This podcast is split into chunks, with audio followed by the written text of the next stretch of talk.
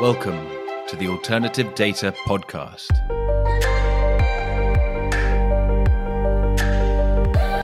Welcome to the Alternative Data Podcast, powered by CFM. I'm Mark Fleming Williams.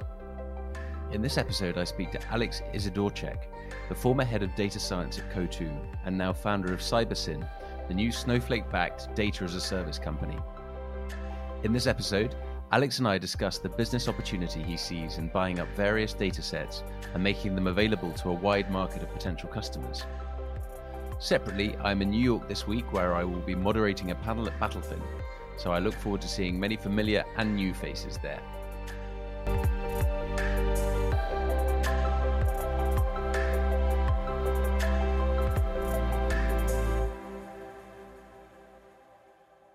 So, in this episode, I'm joined by Alex Izydorczyk of CyberSyn. Um, thank you very much for joining today, Alex. Thanks, Mark. It's great to be here. Excellent. Um, CyberSyn obviously is a is a very fresh and new name, which may not yet be household um, in terms of people's people's familiarity, but it, but it's sure soon soon to be. Um, but in terms of household names, before that, um, your previous role, you were you were. Am I right in saying you were head of data science at Coatue? So you so that might be a bit more familiar to people. That's right. I was a partner and head of data science at Coatue, which, Fantastic. as you mentioned, is probably more well known than CyberSyn so far. Yes. Okay. Um, so brilliant. Well, why don't we? Uh, why don't we go? I mean, I, I often I often kick things off by saying, um, what is the? How did you? How did you first? Let's go back to how how did you first come across what is alternative data? Where how did it come across your um, come across your radar? Right. Well, I was in college, um, and um, I was fortunate enough to be introduced by a gentleman named Alexei Loganchuk, who was a recruiter, but also a, a previous a previous guest. A previous guest. So I was fortunate enough to be introduced by him to a partner at Coatue. Um, and little did I know that that one introduction would turn into sort of a career and a life changing sort of job for me. Um, and so I took an interview in Huntsman Hall in Wharton and um, listened to this partner talk about some of his problems. Um, you know, it was kind of funny. He asked me, uh, What can you do for us? And I got one sentence into it. And then he said, Listen, this is what we need. Can you do it? And I said, Yes. And that was basically the interview process. And I think that, you know, I knew how to code, I knew how to web scrape, but I was at Wharton, so I knew what EBITDA was. And I think that that was the the impetus. And then I interned at Coatue. Why did you have both? It's often the it's often the um it's often the holy grail a bit people talk about. Maybe it's getting easier as time goes on, but to have that market or business knowledge and also the technical knowledge and to be able to kind of uh, be a practitioner. How did you how did you happen to how did you come to have both? Well, so so growing up, I knew how to code, or I taught myself how to code. Um, I was always a nerd. I was interested in programming. So there was, you know, since I was 11, in some ways, I've been writing software or coding in some form. I knew that was the case, and I pushed myself to go to Wharton because I felt that you know I was never going to be the top one percent mathematician or the top one percent engineer, and so it made sense to be a little bit cross disciplinary. And when I got to Wharton I was still gravitated towards the most technical course load I could find, and the stats department at Wharton is actually in the business school. And this is a little bit pre data science. They didn't call it data science yet, but it became clear that you could sort of do a technical statistics degree mixed with the traditional Wharton finance course load. So, you know, I think that I just had a record of trying to, to have one foot in each. I think, you know, being interdisciplinary is particularly helpful uh, if you know you can't be in the top 1% of a narrow field. No, no, no, absolutely, no. I think it's a it's a very very smart and and as as has been proven, it was it was forward thinking. Um, as because as I said, it's a it's it's very much what people are looking for and and, and struggling to find. So definitely, um, and so this is we're we're 2015, which is. I mean, uh, it's it's always hard to say when it's the early days of alternative data, but it wasn't it wasn't late. Um, and so the the you were were you kind of joining as the as the were you it or was there was there something that was were you joining institution which was already quite good at, at, at doing so everything was very early really the first alternative data efforts at coatue uh, were the efforts around when I was an intern, right? So I wrote the first, you know, set of alternative data code, I guess, at Coatue while I was an intern. Um, and you know, when I came back full time, I think that there was no immediate plan to build a huge team. I was definitely not, you know, the job offer coming out of college was not to be head of data science. Hmm. but you know, the the the field was moving very quickly. I think Coatue was particularly the leadership there was particularly sort of interested and had a vision for what alternative data could mean for their business. They embraced it, and then um, you know we started growing the team incrementally. And you know once you're six months into it, you know I was young. I definitely thought about hey, and, and I think the team at Coatue thought about hey maybe we should hire a senior person from tech to lead this or something. And we interviewed folks. Um, but you know, you get to asking them, you know, what's the difference between McDonald's and Chipotle in terms of business model, and they have no clue.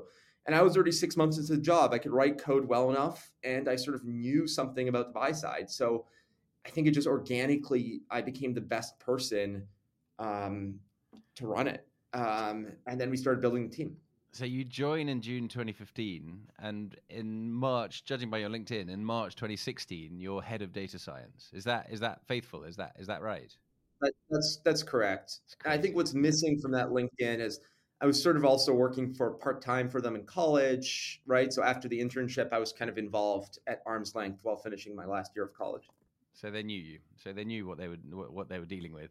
Um, but uh, just just in order to give that give that a bit of um, uh, context, what just can you just uh, very very briefly introduce Coatue? What what is it? What was it? What's what does it look like? Yeah, so I, I definitely don't want to speak for Coatue, but I know, I know, and I was aware when I asked the question, but it's just useful for. Right.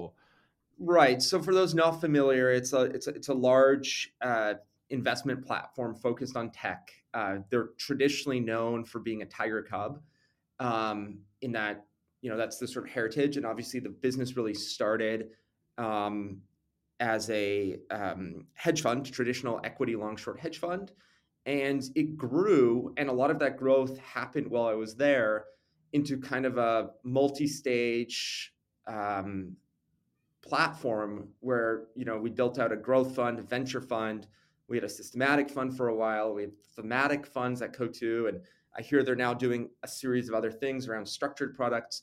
So the you know the asset base grew, and I was kind of there for that ride. And you know they're now well known in Silicon Valley, and they're well known on Wall Street. It was it's very funny when I meet people who ask about Coatue. If they're New York people, they know about the hedge fund. They they don't know it's a VC firm. And when I meet people in Silicon Valley, they know it's a venture firm, but they don't know that it actually has a large hedge fund component. Mm. So you know, in that sense, it's, it's, a, it's a pretty interesting firm that I think paved the way for what um, multi sort of stage investors could be um, in, in, in many ways and started competing in areas that I think they traditionally weren't in, but became very successful in. And the the unifying factor then is a technology focus across the different ways of attacking it. Is that right?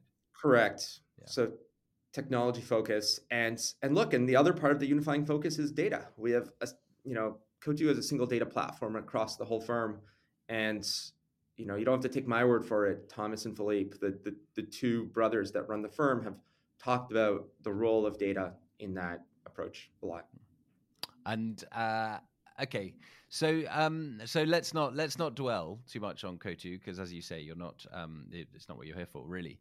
Um, but so uh, you take me take me take me out of Coatue.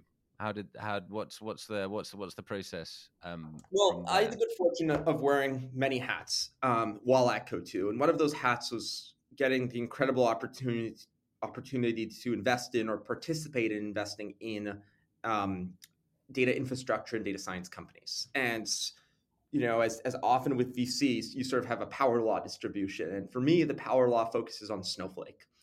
And so I had the great fortune of getting to know the Snowflake um, team very well. Um, and so when I left Coatue, um, I was in touch with Frank Slootman.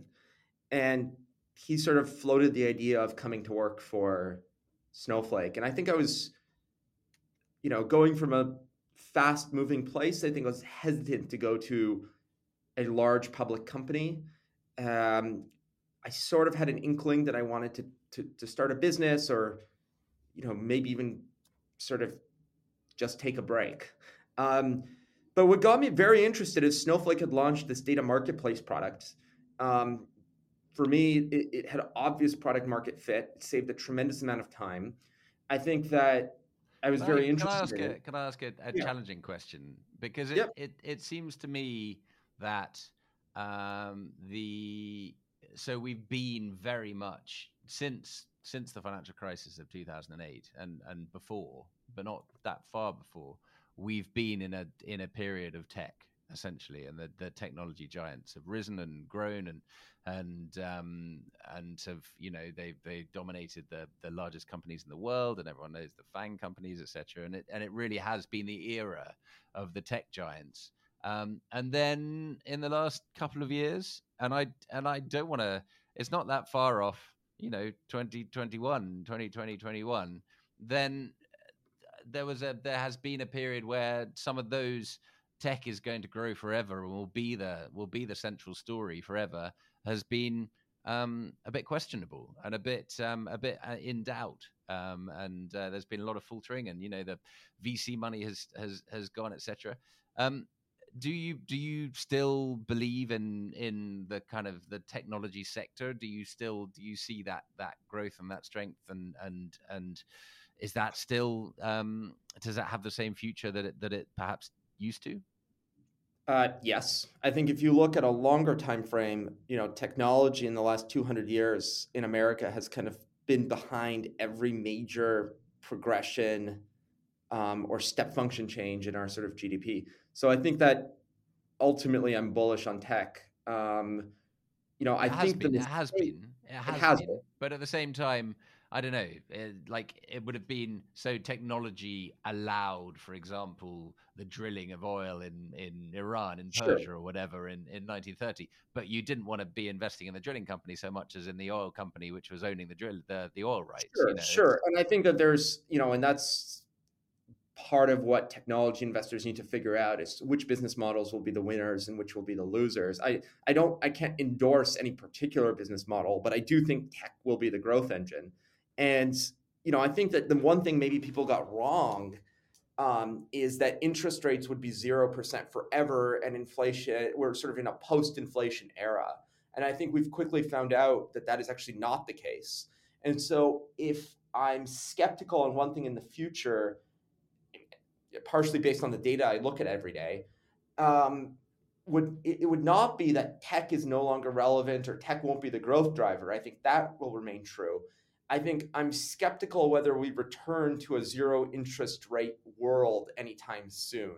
So I, I think that you know people in in investing and VC in the technology world have sort of looked at the last year as like an anomaly, and people are sort of waiting for things to the funding environment to improve and things to get back to normal. Normal being zero interest rates and growth at all costs. And I think if you look at the last 100 years of financial markets, that late 2010s period of no inflation, zero interest rates, high growth, that's actually the anomaly.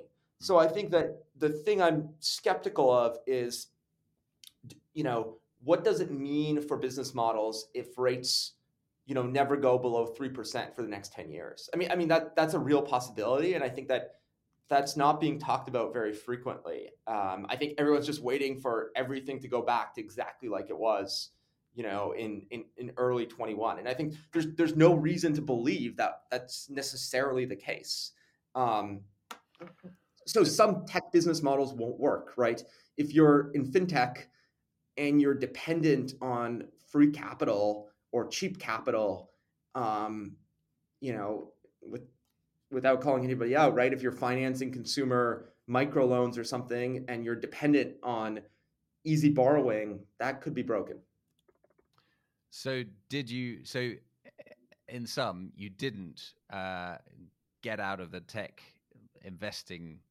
Well, you well actually, well as we're going to explore, you didn't really get out of the tech investing industry. You you very much changed your approach to it. But um, right, I, I, I, you know, I've had people joke, you like you top ticked leaving Coatue or something. Um, in in the sense that the Nasdaq was kind of at all time highs. I think when I left, um, that was not intentional. I had no specific insight that that was the case, and I'm still a huge believer and fan of Coatue. They manage the majority of my assets. You leave you leave Coatue in November 2021, and um, you've been um, in stealth you and I were talking not long after, and you were you were very uh, cards close to the chest about about what you were working on. Um, but you've been in stealth for a for a for a, for a good while. Um, so how did uh, tell me what is CyberSyn and how did it come about? Yeah, so returning to my story from that from that brief detour, um, I think uh, it came about because Snowflake launched this data marketplace, and I thought that had obvious product market fit. I didn't want to work for Snowflake um, but I thought there was something there.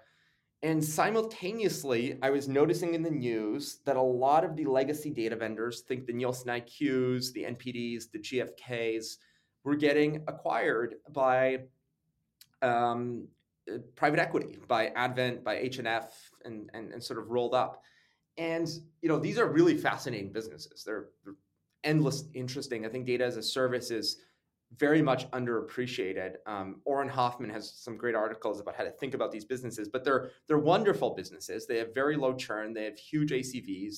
Their gross margins are amazing. I mean, these things back at 2021 prices should, in theory, be trading at the kind of 40x sales multiples that we saw SaaS trade at. And I think in some ways they're underappreciated. In other ways, maybe some of those businesses um, had some some some internal issues that the private equity firms are hoping to turn around.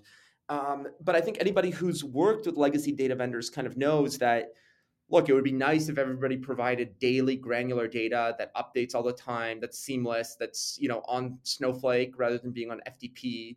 Um, you know that is pre-mapped, that is you know clean. So there's there's all these things that I thought, look, you know, if somebody was to build a new data vendor, um, there, there, there's things you could do on the technology side. The challenge in building a new data vendor is you need capital to do it. Um, and you know that's what CyberSyn is. We're a new data as a service company that sells data. Um, it's it's kind of a fun pitch to describe to VCs. It's we're not a data marketplace. We're not an infrastructure company. We're not an ETL company. We literally sell data, um, and it's data that we acquire. And we can talk about there's different ways to acquire data. Um, but it's data that we acquire, clean up, transform, derive, you know, add value to, and um, ultimately sell on the Snowflake marketplace. The you know I kind of pitch it as private equity for data assets, where our goal is to you know acquire asset A, acquire asset B, and hopefully one plus one equals three.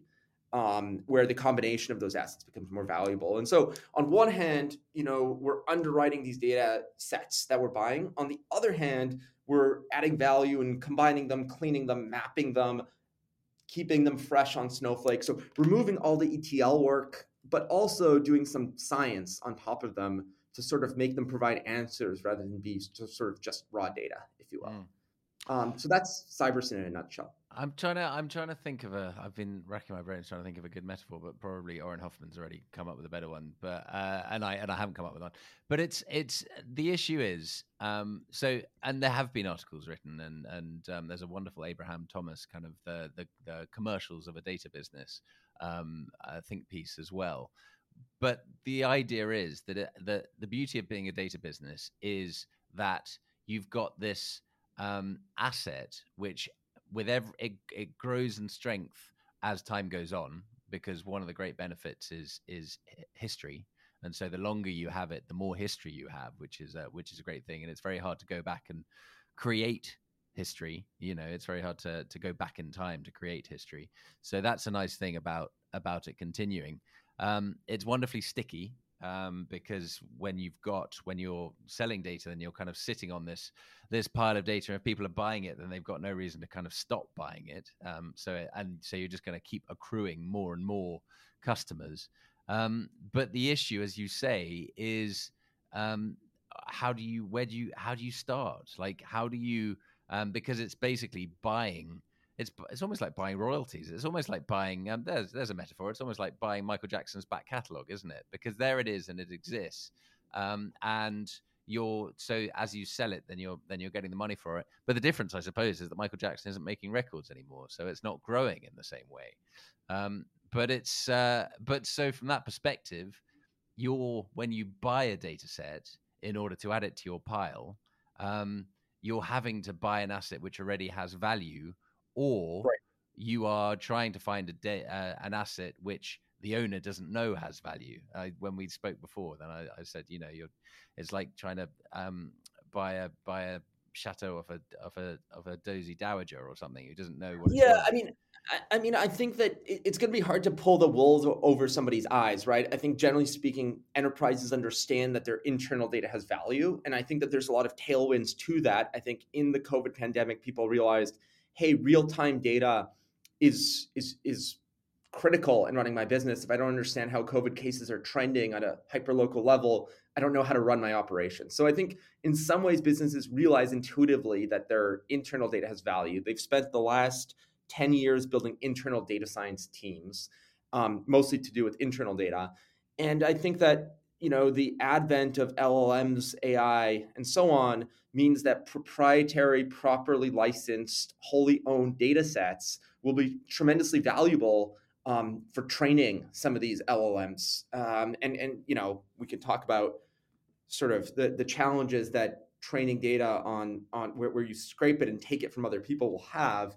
And so as a result, like I think businesses intuitively know that their proprietary data has more value now. So I don't think it's about pulling the wool over somebody's eyes, but I do kind of see it. I, I do like your analogy of buying royalties or buying. Um, somebody described it to me as a little bit like Netflix buying content, right? So it's not as if you know the producers of the office didn't think the office was valuable it was just a question of whether netflix could extract sort of disproportionate value based on their approach than the rights holders of the office.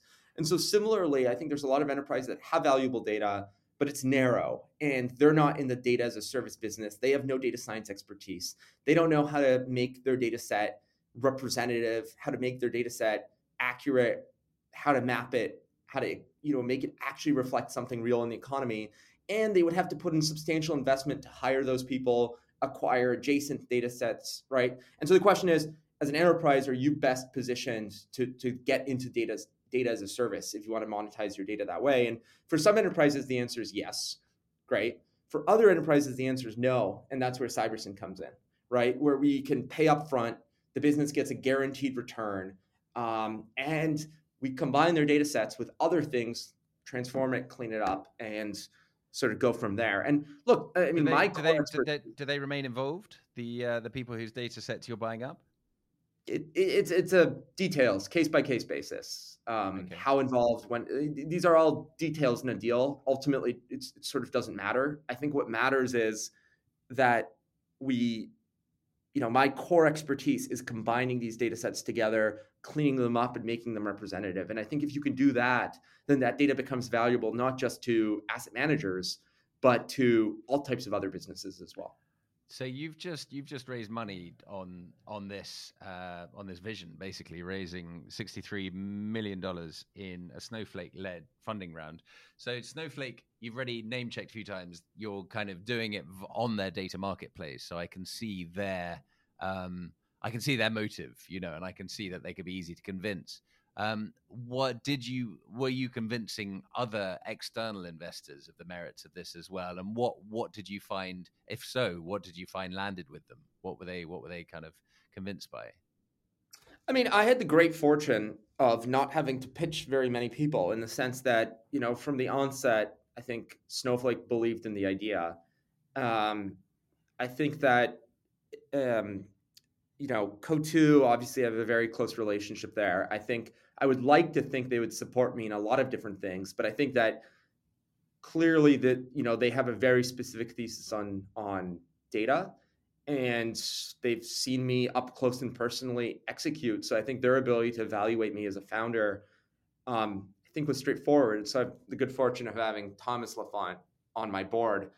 Um, you know i think in some ways he's he's been a mentor um, and somebody who, in many ways, has shaped my career and my life. So I think, you know, I, I didn't have to cajole Coatue to invest, but I did think that, you know the the pitch made sense and it financially made a lot of sense for them part of it. I think Sequoia is a firm that was and is competitive to Coatue in some ways. Um, I've, as a result of competing with them, I've had kind of a relationship with them and have gotten to know the partnership very well. They're, you know, a very unique firm. I think that, you know, they they obviously have a history of being involved um, in Snowflake as well. So I think that sort of there was a lot of benefits to working with them um, that, that that I thought made sense. And I think from their perspective, they they again they saw from a competitor perspective what we built at Coatue, and so I think in some ways the product founder fit made sense. But you'd have to ask them. Yeah, yeah, yeah. I have to get well. I'll get them on the podcast. Um, sounds good. Okay. Um, okay. So uh, you've been you've so Cybersyn uh, kind of begins August 2022, but it's been it's been obviously in in in rapid growth mode.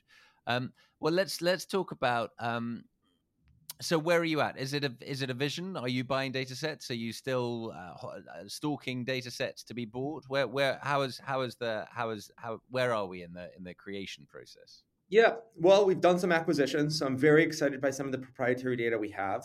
Um, I think some of it is is unique, um, and so you know now we're scrambling to launch product as quickly as possible. One of the things that the decisions we made that has you know I think so far proven to be the right decision, but I could be corrected, is we've been giving a lot of data away for free. Um, so a lot of common data sets that in my mind are sort of the beginning for any external data effort. We sort of just give away for free. They're public domain data sets, so it's mostly a convenience um, sort of product, if you will. We restructure these public domain data sets, map them, you know, against a single entity map. So make them very joinable. The idea being that, hey, if you want to use the IRS data and you want to use BLS inflation data and you want to use uh, bank failure data from the FDIC and you want to merge that all together, like we've done that mapping for you, if you will, as, as, as kind of a free service. And so all you have to do is download one of our data sets or mount one of the data sets on Snowflake. Um, I think that that you know has proven to be like a really great conversation starter with potential customers. And I think that a lot of our customers in industries outside of asset management sort of need this as they're starting to develop their external data strategy. Because as I've written about on my own blog, I think before you build an external data strategy, like step one is to just make sure that you can ingest free data before you spend money. For sure. Okay. So you started so the the free data and making it more usable. Um, and you've acquired some data sets. Do you have a are you are you able to talk about the data sets you've acquired? Uh, I'd rather not because I think that some of them, you know, I, I, think we'll we'll be announcing some of them soon. I think in general they all fit into the category of what consumers are spending money on and time doing, right? And the underlying thesis is, and, and obviously with for the alternative data folks listening, like this this has been a common thread, right? Like consumer discretionary is probably the most alternative trade data traded sector, right? But I think that one, I think that there's some new data sets there that maybe have been not discovered or not properly used or limited in some capacity. And then two, I think that that data in particular has the most applicability across multiple industries beyond asset management. And so that's where we're starting. Um, you know, what does and, what does in theory as a type of data set? Because it's it strikes me that there are different types of data being made available. I, I think during COVID we saw uh, quite a lot of people going, "Hey, I could maybe I could you know I, well I could web scrape something, or I could I could just whip up a data set and, and sell it." Essentially, there was a lot of kind of nimble movement going on, and yeah. then at the other end of the spectrum, you might have a big uh, sleepy company which has been around for 70 years and and does does its day job and then gets some you know whiz mba who who comes on board and says hey we've got all this data which we can monetize and then it goes back all this wonderful history and and and so suddenly this big company has data which they can sell. And uh, where would you be on that spectrum in your sweet spot, or would you be all across it? What what would you look for? Yeah, hopefully across it. I think I'm most, you know, I think that there's two approaches, right? And, I, and I'll break down the two types of data and the two approaches. I think approach number one is what I call bag of data, right? Which is which is you've got your value add is combining a bunch of data sets, you know, same COVID, right? Combining all the local states and country authority COVID reporting data sets together, right? And even though that's all public data, if you could map all of that data together, combine it, right? You could probably sell it because it's it was such a pain mapping those data sets together. Hmm. Um, and, and this is kind of a bag of data sets because you're basically no no one asset in that category is worth a lot, but combined that bag of data is worth is probably worth something, right? And then the other side is kind of what I call one key data sets, um, which is that, okay, you've got some relationship with some source, and it, it could be an old, stodgy kind of you know firm that has never considered selling data or it could be you know a very innovative large company that you know data service is their next step right and monetizing their internal data is their next step for whatever reason right um, and so I think that we're we're experimenting with both approaches to a degree, right? I mean, in some ways, our free or freemium data sets are are kind of rhyme with the bag of data set approach, and then obviously this this the, the commercial paid stuff that's coming um, rhymes with the one key data set approach. So I, I, hope to do both. But in terms of types of data, I look at it this way. Um, I see there being two types of data: one being ground truth data, and one being panel data. So ground truth data is where you have certainty that you have 100% coverage of a population, right? So, you know, you have the actual daily financials of a of a of a company, right? So you know the truth for sure. Um, now the problem with these data sets is they're very expensive. You you often can't get them, right? So you clearly couldn't get them about public companies, as an example. And um, you know the the breadth of these data sets is usually pretty narrow right and then the other type of data set is what i call panel data and this is what has been most popular in alternative data so this is where you know you have a panel of users of consumers or of businesses or of something and you see some percentage of their activity. And so you don't have the whole population of consumers and you don't have the whole populate or you don't have the whole set of their activity but you sort of have enough where you're you think you have a representative sample ish right? And so i think that these types of data sets have been very common in alternative data. That you know credit card panels is an example and i think that there's value in both types. And i think the ultimate value lies in crossing those two types where you use the ground truth data to calibrate the panels. And i think that's ultimately you know the one plus one equals three piece that i'm most excited about. But it, it strikes me that with with these data sets on in both sorts, really, then data isn't created out of nothing, and it's not quite like a Michael Jackson royalty where once the once the song's been made, um, you know, you can just buy the song and you own the song. In that the live ongoing data still needs to be created and come out of something. So if it is the big sleepy company, um, then it's still coming out of their day job. So you need to keep the relationship with them. So you need uh, something like that or if it's the if it's the person with the web the whiz with a web scraper who just has an idea some maybe that person needs to keep the web scraping going themselves somehow there's a mechanism there. Either way are you are you you are this is kind of why i asked what the relationship the ongoing relationship is because if, you, if you're buying the whiz with a web scraper then they become an employee and they can keep it going. Or are you buying a license to the data which lends itself to that first company because they need to keep run churning the wheel to create the data and you yeah, just need I to think, be I, I, think, I think at the end of the day you do need to keep the data sets going. So whichever approach you take um, you basically need to have some visibility or some ability to ensure that your whatever is generating the data is a going concern for the long run.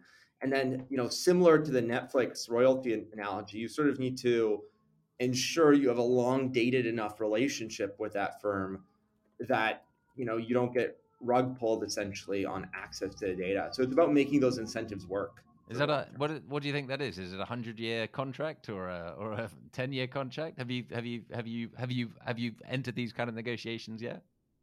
Yeah, I mean, look, it's it's a long dated contract. I think hundred years is a bit, of, you know, think about what what was true hundred years ago in the United States. So I think that it's Hong Kong basically. It's a Hong Kong contract.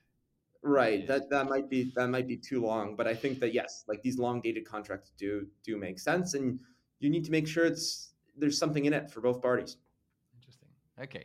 Um, okay. And so, what's the so the vision is if we're if we're if we're so there's a benefit of um, uh, size in terms of, as you say, you know what the the customer wants, and so you're you're very expert. You're able to whip the data into shape and get it get it. There'll be a stamp of reliability essentially because it's a cybersyn data set so everyone knows what they're getting and there will be perhaps you you talked about a bit of a standardization aspect which is so you're making a you're making a kind of consumable product out of this um, what is the do you are you do you have a kind of i don't know like a five year vision you can talk about about what all your data sets together might look like in in five years i mean the way i pitch it is the goal is to build a sim city for the real world right so when i was like 12 i sort of thought the job mayors actually did or governments actually did um, was you know a real life version of SimCity, and obviously that's not true. But then there's an interesting question of why can't that be true, right? And could we enable better business decisions, but also better policy making um, using these kind of real time data sets? Um, and I saw the power of these data sets in my last job, and so I think that in some ways, like success for me looks like if the Federal Reserve is making interest rate decisions based on this kind of real-time data, then then we've shifted the world forward. And I think in some ways that's the goal. Um, from a business perspective, look, I mean, the largest data as a service companies are worth uh, tens of billions of dollars, and you know the largest S&P um, is like a hundred billion dollar market cap company. So I think that there's clearly room to run in terms of building a, a, a very meaningful, sort of enduring company in the space. I, I, I, would you not put Bloomberg in that in that space? Yeah, they're just not public, so I don't know how to oh, value them. Okay, fair enough. Fair right. Enough. Um, but and um, what it strikes me, uh, uh, we've been I've been remiss because we haven't talked about customers and and and the way that relationship works either uh, so far. So yep. um, so you you kind of hinted at it that uh, perhaps the corporate world and the less the less uh, savvy um, alternative data savvy customers might be might be a focus. What what who are you who are you aiming for? Well, first of all, I think that um, I'm I'm aiming for anybody who uses data, right? So I think in some ways that's a big vision, right? But um, I think it, it makes sense to aim high. So it's not as if I'm excluding asset management, hedge fund customers, or traditional alternative data customers from the equation. I think in some ways those customers, from being on the other side of this, are, are, are great because they're very um, you know sophisticated nimble um, they look at things very very quickly they move fast right? The downside to that market is that there isn't a lot of them right? So you know how many firms are really spending more than 20 million dollars a year on their data efforts? Not many right? Um, so i think it's just it's it's not a big enough market to build a big company in um, but it, it, it's obviously probably a little bit ahead of the rest of the world in terms of the cleverness and sophistication around external data because they had no internal data to begin with. Um, I think when you look at other industries, um, you know, the last 10 years has seen kind of the emergence of these large data science teams. And everybody from the hot tech startup to a large established 100 year old firm probably has a data science team now. But those data science teams have mostly been focused on um, internal data. Um, and so the question is, okay, well, what about the external piece, right? And, and I think that this is what attention might be might be turning to in in, in some way, and what I'm focused on. Um, but at the end of the day, our product is a technical product. We are not an application company. We are a data company, and so you need some level of sophistication to interact with our products uh, because we sell the end of the day clean data, but data, not an application. Do you see and in and and turning again to kind of five or ten years down the line because this is this is early days of a big vision. Um, who do you see yourself in in in competition with? Do you see all the all the data providers, all the large ones, some some we've name checked already, um, are going to be turning in the same way because it's been uh, alternative data, particularly from this podcast perspective, has been a has been a kind of finance hedge funds markets game, but there has been a, a talk of of turning to towards corporates. Do you see um, the, do you see yourself doing battle with with all the familiar names from the alternative data world in the in that corporate space? The alternative data space is very specialized, and I think at the end of the day, if the common sort of, or, or if the names everybody thinks of, the Earnest, the Yipit, and so on, are successful in the corporate space, then that rising tide will lift all boats, right? And I think that if some of these alternative data vendors or companies that grew up serving the buy side, um, you know, succeed in sort of serving a broader market, I think that's ultimately will go to show that you know this kind of finance hedge fund born approach to data science has legs and i think that would all ultimately sort of rise and lift all boats fantastic fantastic is there anything which we should have talked about which happened that we haven't uh, you know what I, I i don't think there is this was a sort of great conversation i really enjoyed it me too Excellent, Alex. Well, um, very exciting. I'm very. It was worth the wait. I've been uh, been looking forward to doing this for a long time. So, very exciting, and uh, I'm wishing you the best of luck with with the new venture. Thank you. And you know, I'll take the opportunity to plug, um, sort of, um, you know, our own company in the sense that we're hiring. So, if listeners are interested, um, you know, what, are you looking for? Uh, we're primarily hiring analytics engineers.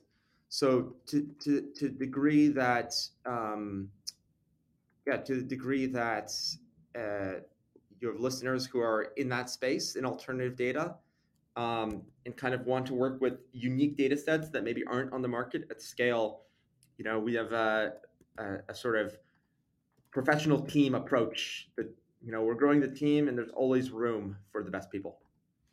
Fantastic. Well, thanks very much, Alex. Great. Um, thanks so much for having me.